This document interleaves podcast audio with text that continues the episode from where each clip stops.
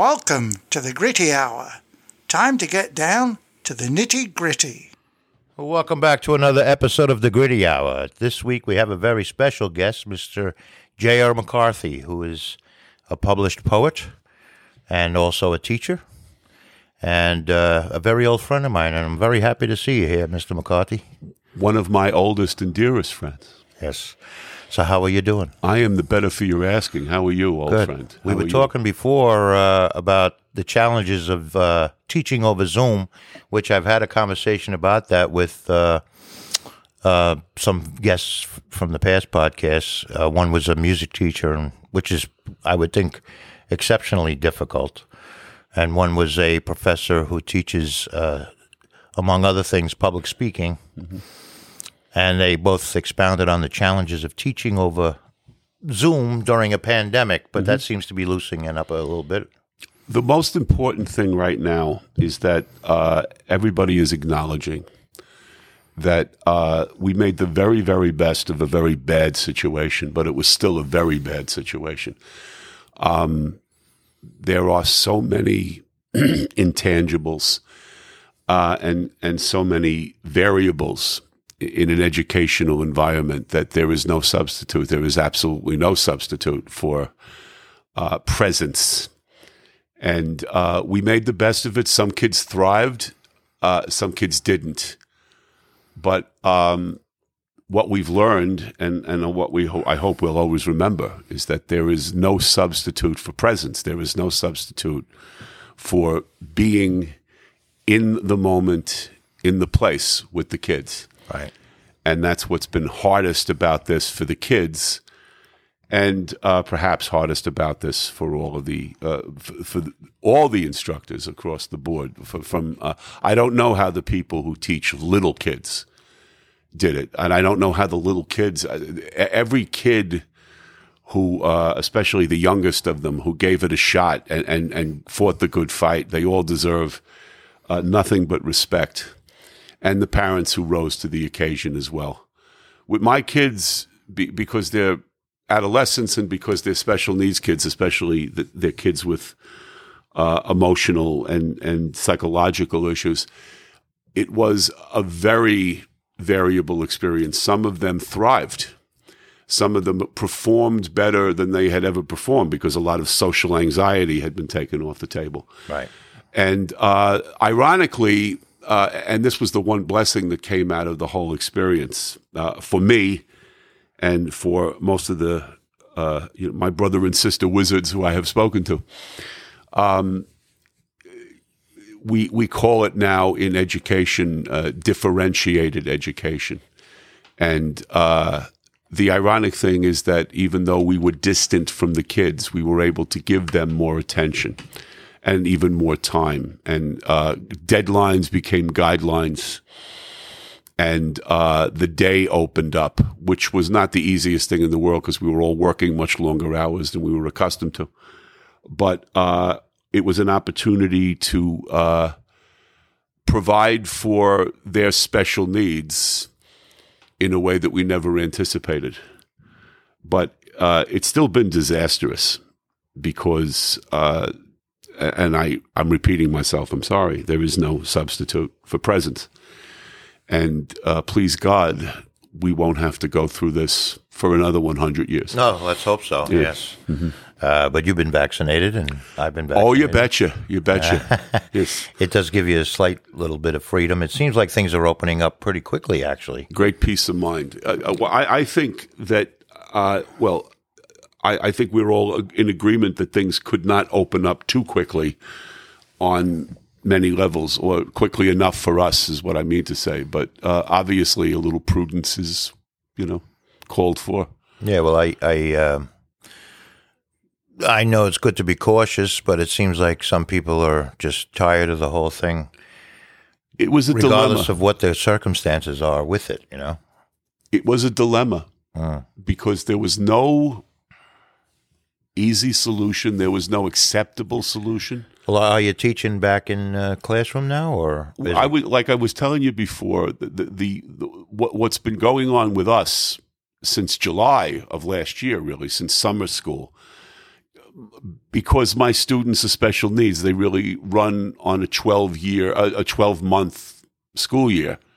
So the school year really begins in July. Uh-huh. And uh, everybody agreed from the beginning that the special needs kids should be back in the classroom as quickly as possible, with the caveat that if the parents were not comfortable with it, if the kids were not comfortable with it, they'd have the remote option. So we've been doing hybrid, uh, which is a trip and uh, a challenge. Well, what does that mean specifically? Well, basically, I'm in the classroom, Uh-huh. but uh, I have some kids in the room with me and some kids coming in online. Oh, So, uh, in addition to that, the, the, the two most important distinctions that we have finessed over the course of this pandemic are uh, the hybrid education, where, uh, as I mentioned, there are what we call live students and online students who are simultaneously attending class. And the other paradigm is uh, synchronous learning and asynchronous learning, where uh, in the beginning, when we were all feeling our way, with uh, we were using Google, uh, Zoom and Google. Uh, we all took a crash course on them. There was much to commend both programs, but we were using Google. I thought Google owned Zoom. No? Uh, I, I couldn't tell you. I couldn't tell you. But the Google Classroom and the Zoom Classroom are fundamentally similar, but there are some very specific differences. Uh, it- it's just it- it's really six of one and half a dozen of the other to, for the most part. I prefer Google, but but Zoom is fine. Uh, Well, the, the other two podcasters that are also teachers, or the other two people that I interviewed that are also teachers in previous podcasts, both mentioned, um, especially the one who teaches media and speech, mm-hmm. public speaking, the you miss the nuances when you're online of what the like. Well, in his in his case, if you he's sitting in front of his computer and there's 20 people on little boxes on Yeah. his computer mm-hmm. you really don't know how what you're saying is being received you know what, No. a- as opposed to having them right in front of you where you can i guess read the body language mm-hmm. and, and see who's getting what you're saying and. Yeah. who's ducking what you're saying Mm-hmm. you know the, the, I, I certainly believe that uh, that that's the case, and I, I, I think obviously uh, teachers who what we call in, in in the special categories, the, the music teachers, the art teachers, God forbid the art teachers who were who were teaching you know painting and uh, and, and other types of They all have fine art they all have to be online. bob ross Yeah, right. yeah, very, yeah, very much so. But but like uh, you know, imagine everybody's a Bob Ross. Um, what I'm, what you said is obviously very true in all forms of education. We were all kids in school, and we all learned uh, how to pay, uh, pretend to be paying attention. Uh, the, the one of the the good things about Google is that you uh, forget very quickly that you're in a classroom, so there is no artifice anymore. The kids aren't even pretending to pay attention. They're doing they're doing whatever that they nuance want. you picked up over the Right, right, right. You know, you know the, the nuance in the other direction. you know, uh, which is part of the reason why the, the transition back into uh, what we still call regular education is going to be uh, more of a challenge than we realize, because everybody got accustomed very, very quickly to doing things to a certain extent on their own terms. But what you were saying about uh, what you were saying about the experience of those teachers uh, is more or less along the lines of what I mean when I say there is no substitute for presence. And uh, if if you're not, uh, you, know, some people love to talk on the telephone. I never did uh, because it's not the same thing as conversation. It's not not the same thing as picking up on body language and just being able to read the room. All of the intangibles that are at least as important to education as the the content uh, are up for grabs in, in this situation. But everybody had to do the best that they could, and to a certain extent, everybody did. yeah Yeah, well in addition to teaching um, you're also a published writer Well, yes. Uh, no, you, you you had a book of uh, poetry. I, I, I I look forward to uh, the tremendous extent to which I will be published when I'm dead. Um, well, you know, I mean, I, I look forward to it. You know, metaphorically speaking. Uh, I am the author, as you well know, of uh, what was originally called Ambivalent or back or back in the Holy Bronx, what I now like to call Ambivalent Part One, back in the Holy Bronx. Are you working on a part two? Uh, I have part two in the can, as they say, Wow. and part two is called Ambivalent Part Two: Ordinary Times. Now you know very well, Thomas, that ambivalent sold in the dozens. that ambivalent was a literary tour de force. It was. I uh, Yes. especially liked being from the Bronx, as you are, Yes. back in the Holy Bronx. Back in the Holy Bronx is the poem for which I am known by the 30 or 40 people who know that I am a poet. That's that. It only takes and, thirty or forty. And I would hasten to add that at least 10 of those people are not related to me by Well- blood or marriage or friendship. For those who are listening uh, or watching, you you can go to YouTube and type in J.R. McCarthy, and um, your your um audio work was you know, on CD Baby, and they did, I guess, a cache dump into into YouTube. Uh, well, they got rid of their whatever they were doing there, and established a channel for you on YouTube for for I, your I, I would be remiss if I didn't mention that uh, as a poet, cachet dump is just such a beautiful turn of phrase. I, I, I mean, you can't create a, a, a better visual. uh, a better image of the dichotomy of language than cachet and dump. But but as you know, as you well know, Thomas, that's exactly what happened. Well, one of the pieces in that book, uh, audio and written, was epistemology, right? Yes. Which is the study of. Well, epistemology is the study of the origin of knowledge. Uh huh. and the poem is called Epistemology 101. And uh, it was, uh, can I say half-assed on can- a podcast? You can say the whole ass if you want well, to. Well, it was it, it was a, a- a half-assed but utterly sincere version or, or attempt uh, to become the philosophy professor that I once hoped to become Mm-hmm. and give my cosmology of the universe. Mm-hmm. And, uh, you know, what could be more attractive to the listening audience? and another one that comes to mind, because not only are we both from the Bronx, but we're both pretty much from Parkchester. Yes. That's where we did our formative years. Were in Parkchester. You did a you did a um, a piece called "The Quadrants," which was loosely based, I think, on Parkchester. It was tightly based on Okay. Parkchester. And, and, and, and the, the, all you folks in Parkchester out there, you know what we're talking about. Uh, Tommy and I uh, met in the seventh grade uh, when uh, I was already 12 and he was about to turn 12. And uh, Tommy had just moved into Parkchester, and Tommy lived in the south and I lived in the east. And when you meet somebody from Parkchester, the first question you ask them is, "What quadrant did you live in?" yes, it had the four northeast, west, uh, and south. y- you're right. And so uh, when I started forming what became uh, what in my mind was the uh, the the running theme of ambivalent, which you actually convinced me to refer to as the quadrants, which was exactly what it was. Uh, using the image of Parkchester as, uh, again, a, a microcosm for the world, a microcosm for the, the, the community writ large, and uh, each one of the quadrants, instead of north, south, east, and west, uh, represented uh, what are for weal or woe uh, the driving forces of uh, human existence. So we had uh, money, sex, power, and skill.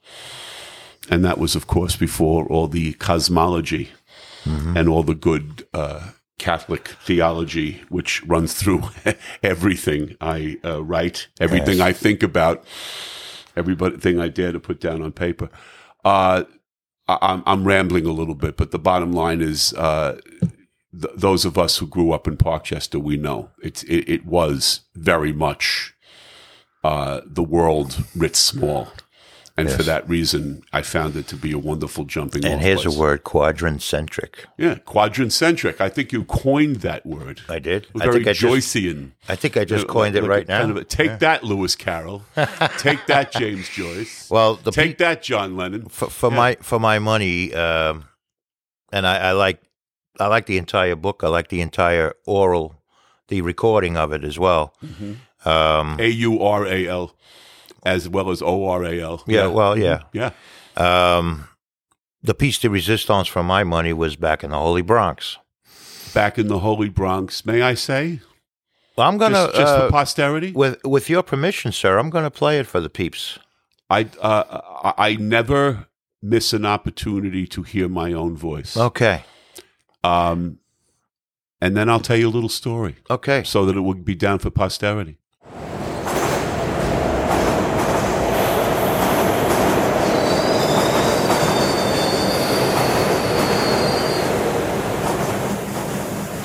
This is a Parkchester bound six train. The next and last stop is Parkchester, East 177th Street.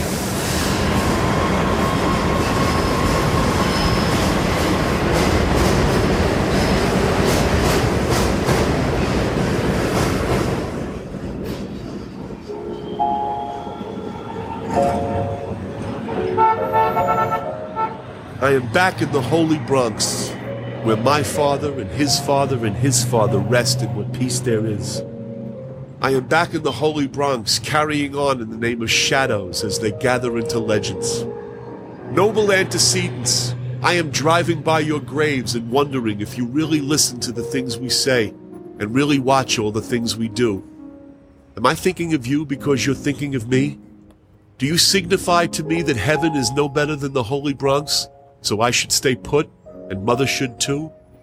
Holy Bronx, you too have been ensnared by the encroaching anonymity of American cities. Your German delis implode into snapshot temples, and your beauty schools become vegetable maximarts. Your dimly lit bodegas sold beer to minors, but who sells minors to beer more quickly than the Videodrome or the Smoketeria? Holy Bronx, I swear you kept your children out of your saloons. They shivered over cheap wine in the pits of your arcane masonry until they came of age. Holy Bronx, I swear you sent your children off to worship on the many Sabbaths, but they sneaked off to the park to eat Kaiser rolls, and that's not your fault. Holy Bronx, you have more ravishing Latin girls than San Cipriano could raise from the sea foam on Orchard Beach. Holy Bronx, you have more glorious Irish girls in County Woodlawn than the White brothers can hypnotize with their famous blue eyes. Holy Bronx, you have more magnificent Italian girls in the curio shops of Arthur Avenue than the world may know. Holy Bronx, you have more fascinating black girls than you know yourself. Why are your poets too proud to shape sweet lyrics for their bangled ears? Holy Bronx, you rock with reckless wisdom. Holy Bronx, you damn cowards to invisibility. Holy Bronx, you breathe history, and your rooftops are littered with homers. Lilt of the Holy Bronx upon my tongue. Bounce of the Holy Bronx in my walk. All the way up Webster Avenue from now until Yonkers, amen. I am back in the Holy Bronx, driving badly in one of the many family cars I have squired to death. I am back in the Holy Bronx, crawling from Jerome to Gun Hill because my lady dreads I 95, or double parking on East Tremont because people in Nyack are jonesing for cannolis. Lou Gehrig and Sal Mineo, Latrice Joy and Virginia Clemm, Billie Holiday and Big Pun. Would you give up the Elysian fields to see dinosaurs lumbering up Fordham Road or spaceships docking at Ferry Point Park? Holy Bronx, you are giggling like a schoolgirl at the thugs of the third millennium, tripping over their clown pants, cramming baseball caps on top of bandanas on top of do-rags. Whatever happened to satin back singing marauders? What happened to gangs with soul and soul with shape and shape showing up with her friends just in time to make you forget you were mad? Angry young posers, what does it take to embarrass you? Do the Knights of Columbus have to brandish their swords before you sit down and enjoy the show? Meanwhile, the ravishing Latin girls are dressed for Mardi Gras and teaching each other spectacular dances. Meanwhile, the glorious Irish girls have charmed a fin from each bagpiper, and this keg of beer is magically replenished. Meanwhile, the magnificent Italian girls have squeezed into one stretch limo for the mother of all bachelorette parties. Meanwhile, the fascinating black girls are rapping like warrior poets, and those who do not rhyme do listen closely. And under a hand carved arch on Castle Hill Avenue, two homeless teenagers cradle their newborn son. Holy Bronx, you sway with righteous whimsy. Holy Bronx, you call all choirs to perfect pitch. Holy Bronx, you assume the proper posture and wait for whatever happens next. Lilt of the Holy Bronx upon my tongue. Bounce of the Holy Bronx in my walk. All the way up Webster Avenue from now until Yonkers. Amen. I am back in the Holy Bronx, and I don't know about you, Monsignor, but I still see the grandeur of the Grand Concourse. I am back in the Holy Bronx, and you swells of Riverdale can just stop pretending that you live in Westchester. I am back in the Holy Bronx, wishing that I could drop everything and venerate the Stonehenge gazebo off Allerton Avenue, or fathom the terracotta hieroglyphics of Parkchester, or leer like Leif Erikson as I leap from my dragon and claim City Island for Odin. Holy Bronx, you are what you are as the names of illustrious Jews baffle the denizens of Co-op City.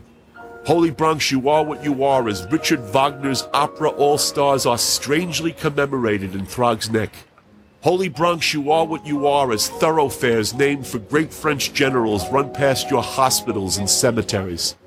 Holy Bronx, you are what you are as the Virgin Mary shows up at the grotto, looking much younger than the pictures suggest, and teaches a few words of Aramaic to black-clad little old ladies who were once ravishing Latin girls, looking out for each other and bringing their pay envelopes home unopened. Who were once glorious Irish girls, coming to the door in their grandmother's sweaters to say they had been grounded who were once magnificent Italian girls, loosing the very brothers they used to smack around against the neighborhood bums, who were once fascinating black girls, utterly unself-conscious, hopeful even as the room filled up with empty promises. And the power of grace is precisely that they are what they were, and will always be so. Holy Bronx, you nod with all knowing. Holy Bronx, you laugh with rueful recognition. Holy Bronx, you wish your Ponce de Leons well, and you put their house keys in the mailbox. Lilt of the Holy Bronx upon my tongue. Bounce of the Holy Bronx in my walk, all the way up Webster Avenue, from now until Yonkers. Amen.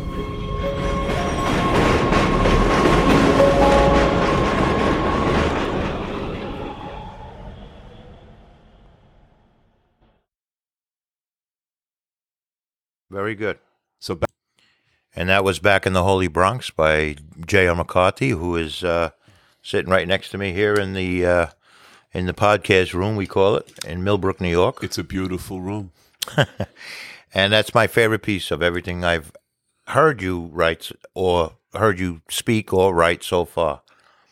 Uh, I appreciate that. I must have listened to that. So that I, I don't want to say song, but I must have listened to it fifty plus times. the uh, the most important thing is that it comes through you and not from you. And the greatest sense that I had of that, that a, a, a real poem comes into the world through a poet and not from a poet. Uh, we harvest poetry. We don't write it. Uh, That's I got interesting. I got I got the phrase from Allen Ginsberg, the Holy Bronx. It's from Howl. Didn't Allen Ginsberg once smoke one of your cigarettes? Oh, don't even get me started. Don't even get me started. Well, I'd like to hear the story. But before that, you did yeah. you did say you had a story about back in the Holy Bronx. I'd love to I hear I had it. a girlfriend Uh huh. who lived in Queens, and Mm-hmm. I had no car. You may recall at the time I had no license, and uh, I was coming. Uh, I was doing a lot of public transportation between Queens and the Bronx. Right. and arriving on the uh, 40 bus over the Whitestone Bridge at one o'clock, two o'clock in the morning. How old were you at the time? Um, in my mid to late twenties, okay. A late bloomer as a driver and as a lover, um, and uh, so you know, uh, rather harrowing experience to uh, take public transportation at one o'clock in the morning from Elmhurst, Queens. Uh, and uh, as it would happen, uh, you come across the Whitestone Bridge into the Bronx, uh, and you're passing St. Raymond Cemetery, where so many of uh, my ancestors, so many of my uh, beloved uh, who have passed away are buried. And uh, as soon as I got over the Whitestone Bridge, I would say in my mind, I'm back in the Holy Bronx Wow. where my father and his father and his father rest in what peace there is. And that's, you know, you refine it and, and, and you play with it. And it's a joy to refine it and play with it, but it comes through you Yeah. somehow. And that's, you know, that's how that one uh, got started. And that was when you may recall, I said to uh, some dear friends, including yourself, you know, fellas, I might actually have something here. And that was the time of Sirius Ink Press. And that was the time uh, of, uh, that was still the time of the sleepers. So I was surrounded by you and other uh, creative we should people. interject that uh, JR and I at one time were in a uh, rock and roll band together. at one time for a very, very long time, a once in future time. I mean, we It never was- really quite broke up. It was you a short 20 years. yeah, Yeah. you, yeah, you come back to your senses, and we will absolutely go back to it. But, uh, but yeah, so you know, I said to Tommy, and I said to uh, uh, a, a number of other uh, saints and angels we could name. You know, I, I, I might actually, ha- you know, what a humble man I am, Thomas. You know yes. that I am loath to sing my own praises. Modest to a fault. Yes, Yes. and uh, actually, I you know uh, I, I have the most robust ego, and uh, and do not mind at all sharing my thoughts and poems with the world, but not for nothing. You know, I, I felt like I had something there. We had the similar experience with the sleepers. We had the experience of uh, the sum being greater than the parts, a- and, all of a sudden you you have this beautiful little miracle where you have some beautiful piece of work, beautiful piece of art, and uh, no one of you can say where it came from except to say that something spiritual and beautiful happened here. But that, in a nutshell, in, a, in an enormous nutshell, Well, I can't. I can't vouch for how it would play or be received by someone not from the Bronx or New York, maybe in general. But I, as someone from the Bronx, I, I think it's a masterpiece. I uh, appreciate that very much, and I always do uh, appreciate because I once I got rolling, I did everything I could to make it a kind of an almanac of the Bronx. Uh, You you heard the references that I make to various places, but it all begins and ends with Parkchester. It's about nostalgia right. and it is about the the realization and the acknowledgement that nostalgia is a beautiful thing, but nostalgia is not a particularly reliable thing. Mm-hmm. You know, the, the root of the word nostalgia is is is to cry and to weep. You know, there is always an element of sorrow in our nostalgia because we are talking about something that has you know actually passed. And for better or for worse, one of the experiences that all of us who grew up in the Bronx had was was not only the experience of of seeing what we loved passing away very quickly, which in retrospect is an inevitable experience, but being surrounded by because we you and I are multi generation Bronxites. You know, uh, you know, my, my mom and dad grew up in the Bronx. I think you're you're, you're, you're No, they grew up in Manhattan. Actually, Yeah, but, but well, you know, New Yorkers. But, but I'm proud to you know, say I'm the only one in my family born in the Bronx. I was the first member of my family. Uh, well, no, I no, I'm I I make a mistake. Uh, bo- both of my folks were born in the Bronx, and and all of my uh, br- uh, brothers and my sister, we were all born. Uh, we were born while we were living in Parkchester. Wasn't somebody in your family the Bronx DA at one My time? grandfather, my paternal grandfather, Yeah. was uh, a, a, a, an assistant DA in Bronx County uh, for many many years. So your brother Andy McCarthy is my- taking up the reins. My brother Andy McCarthy, uh, famous of song and legend, is uh, uh, uh, retired from the federal prosecutor's office. yes, he's the one that tried uh, the guy that bombed the World Sheikh Trade Center. Omar Rahman, Yeah. among others. Yeah, good old Uh, Andy. my brother Andy has a wonderful track record of pro- uh, protecting me from bad men, and uh, Well, he- pr- in a- in protecting me from bullies, protecting me from uh, from uh, people who would do me harm.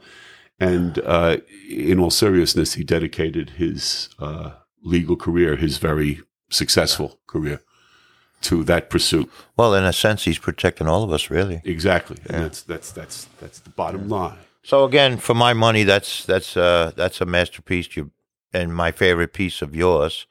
Which came through me, through me, not from me. but I know you're also uh, you, you haven't stopped writing since. So what? Uh, you- you have some uh, more poetry in the pipeline? Well, you were kind enough to bring up my grandfather and my brother, Mm-hmm. and uh, in between my grandfather and my brother is my father, Mm-hmm. and uh, uh, I will share with you if you would like. Oh, sure. okay. Let it rip. Uh, What's the name of the poem? dedicated to my father, with my father in mind. It's called "The Ace of Hearts is proud of me tonight." Hit it. Okay. She touches me with clammy palms and smiles at me with crooked teeth. The Ace of Hearts is proud of me tonight. I wink, I blow a little kiss. No one can get me out of this. No one can show me where to step, but I am glad to be alive and I will not take back a word. She withers me with wary looks. She pardons me with martyr's smile. The Ace of Hearts is proud of me tonight. I left no ring around her life. Each one of us has left his best advice. I'll never get to read it all, but I am glad to be alive and I will not take back a word. She stood on summits made of glass and gnawed a fingernail for luck. The Ace of Hearts is proud of me tonight. I let her win. I said good night. And if you ask me what I think as you prepare to spring the trap, I'll say I'm glad to be alive and I will not take back a word. That's the Ace of Hearts. Very nice. me tonight. Very nice. And what was the what was the uh, underlying theme to there? Well, the underlying theme was, uh, t- to be perfectly honest, the, the Ace of Hearts is is. I, I refer to my father that way. The Ace of, the Ace of Hearts is proud of me tonight is the title. Yes, the pro- title of the poem. Mm-hmm. Uh, I would have. Uh, you, you, you know, my dad died when I was a kid. Right. Uh, I I would have loved, uh, as all of my brothers would have loved, as anybody would have loved to have. Uh, uh, obviously, have him around longer than he was, but we were very, very blessed for reasons that we'll maybe talk about another time to have him at all. And uh, when I wrote that, and, and you know, it's been a while, as you know, since uh, the, the last collection w- was uh, published, and hopefully this one will be published soon. I But, uh, um, yeah, yeah. yeah. excuse me. I was going to say uh, I've known you for I don't know at least forty five years, maybe Yeah. more. But uh, I haven't lo- known you long enough to have ever met your father. yeah. Unfortunately, but we were, I know he you were very young when he passed away. Yeah. Yeah. The, the the Ace of Hearts is proud of me tonight is about my experiences with women when I was a younger man that I would have loved to have briefed. Uh, I would have loved to have discussed with him.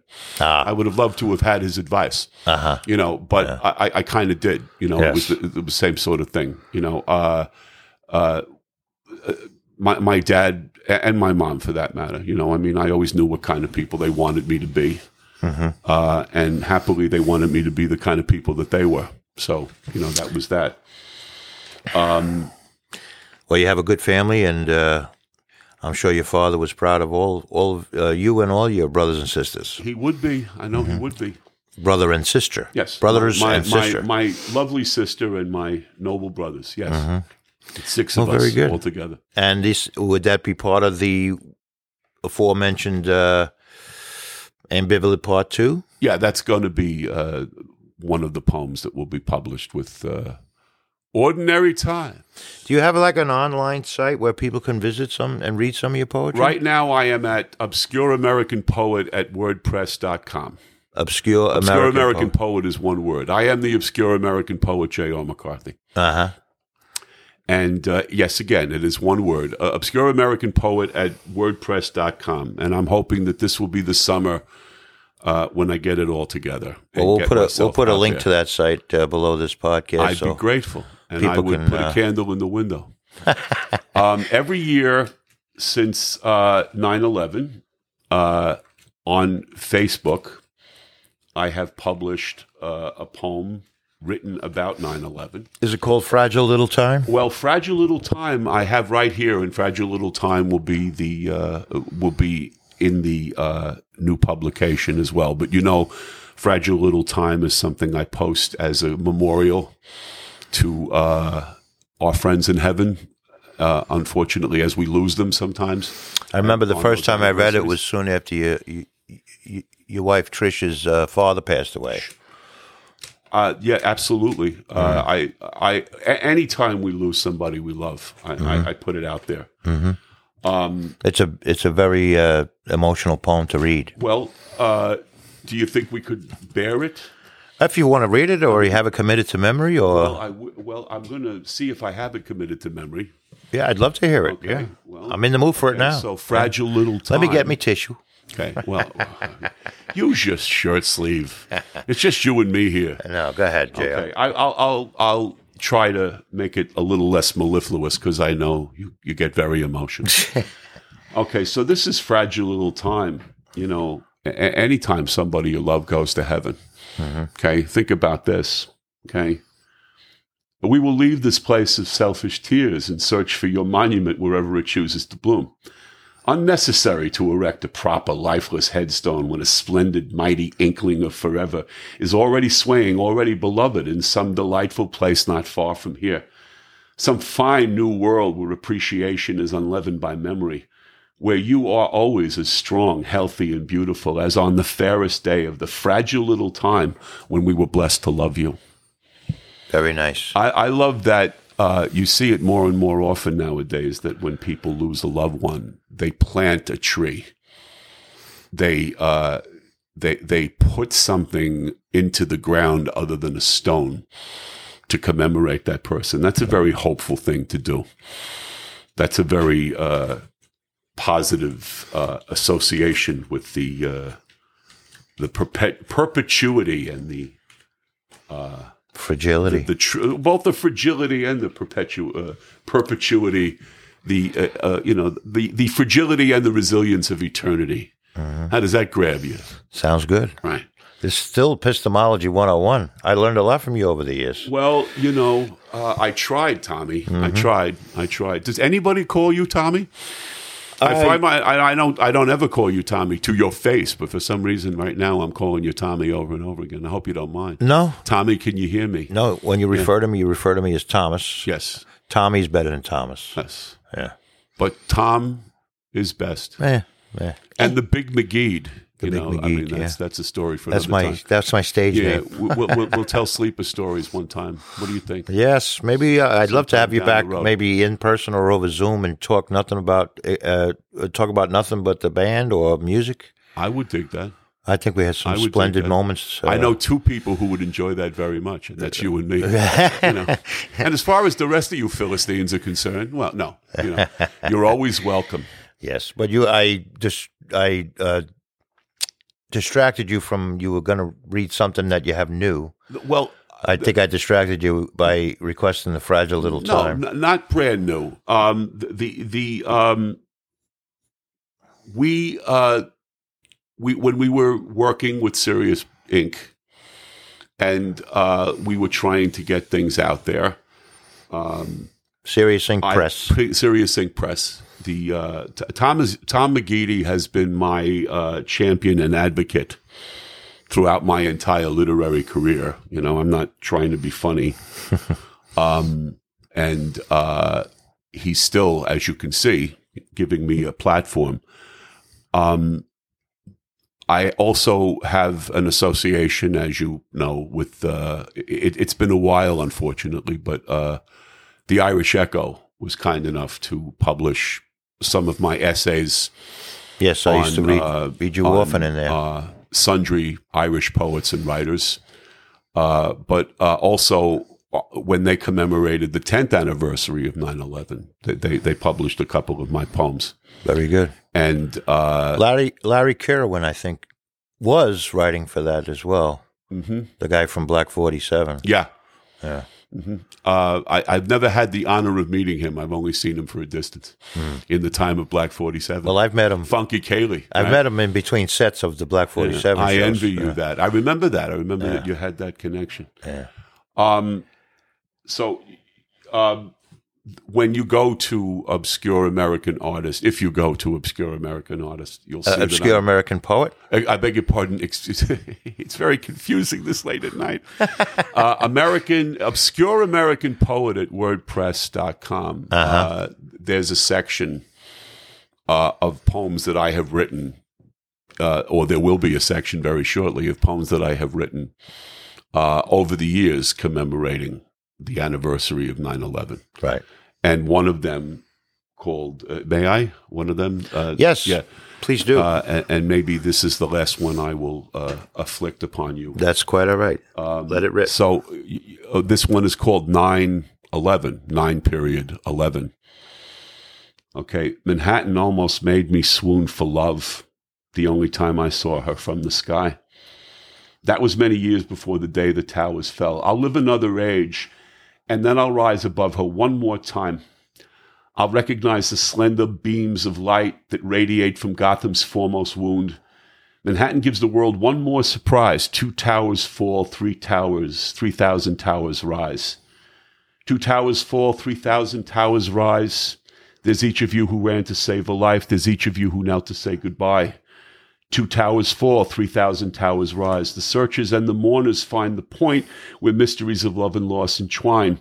Two towers fall, 3,000 towers rise.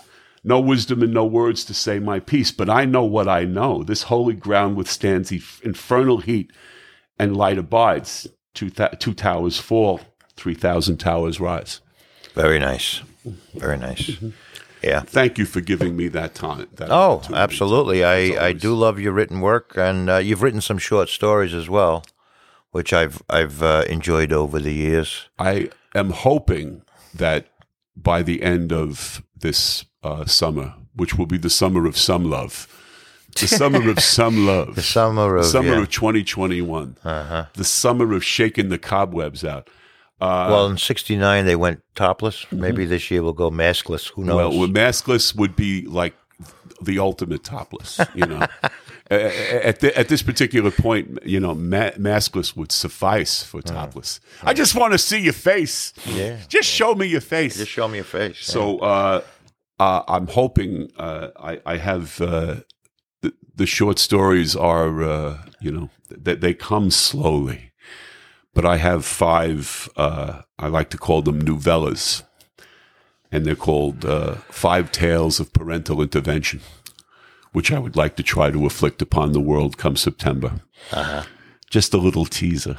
oh, good. You know, I do tend to ramble, so I'll stop. So, uh, what did I call it before? The cachet dump that CD Baby did in YouTube. I'm- dump, baby. I'm actually going to put a link to that YouTube channel with your permission so people can hear.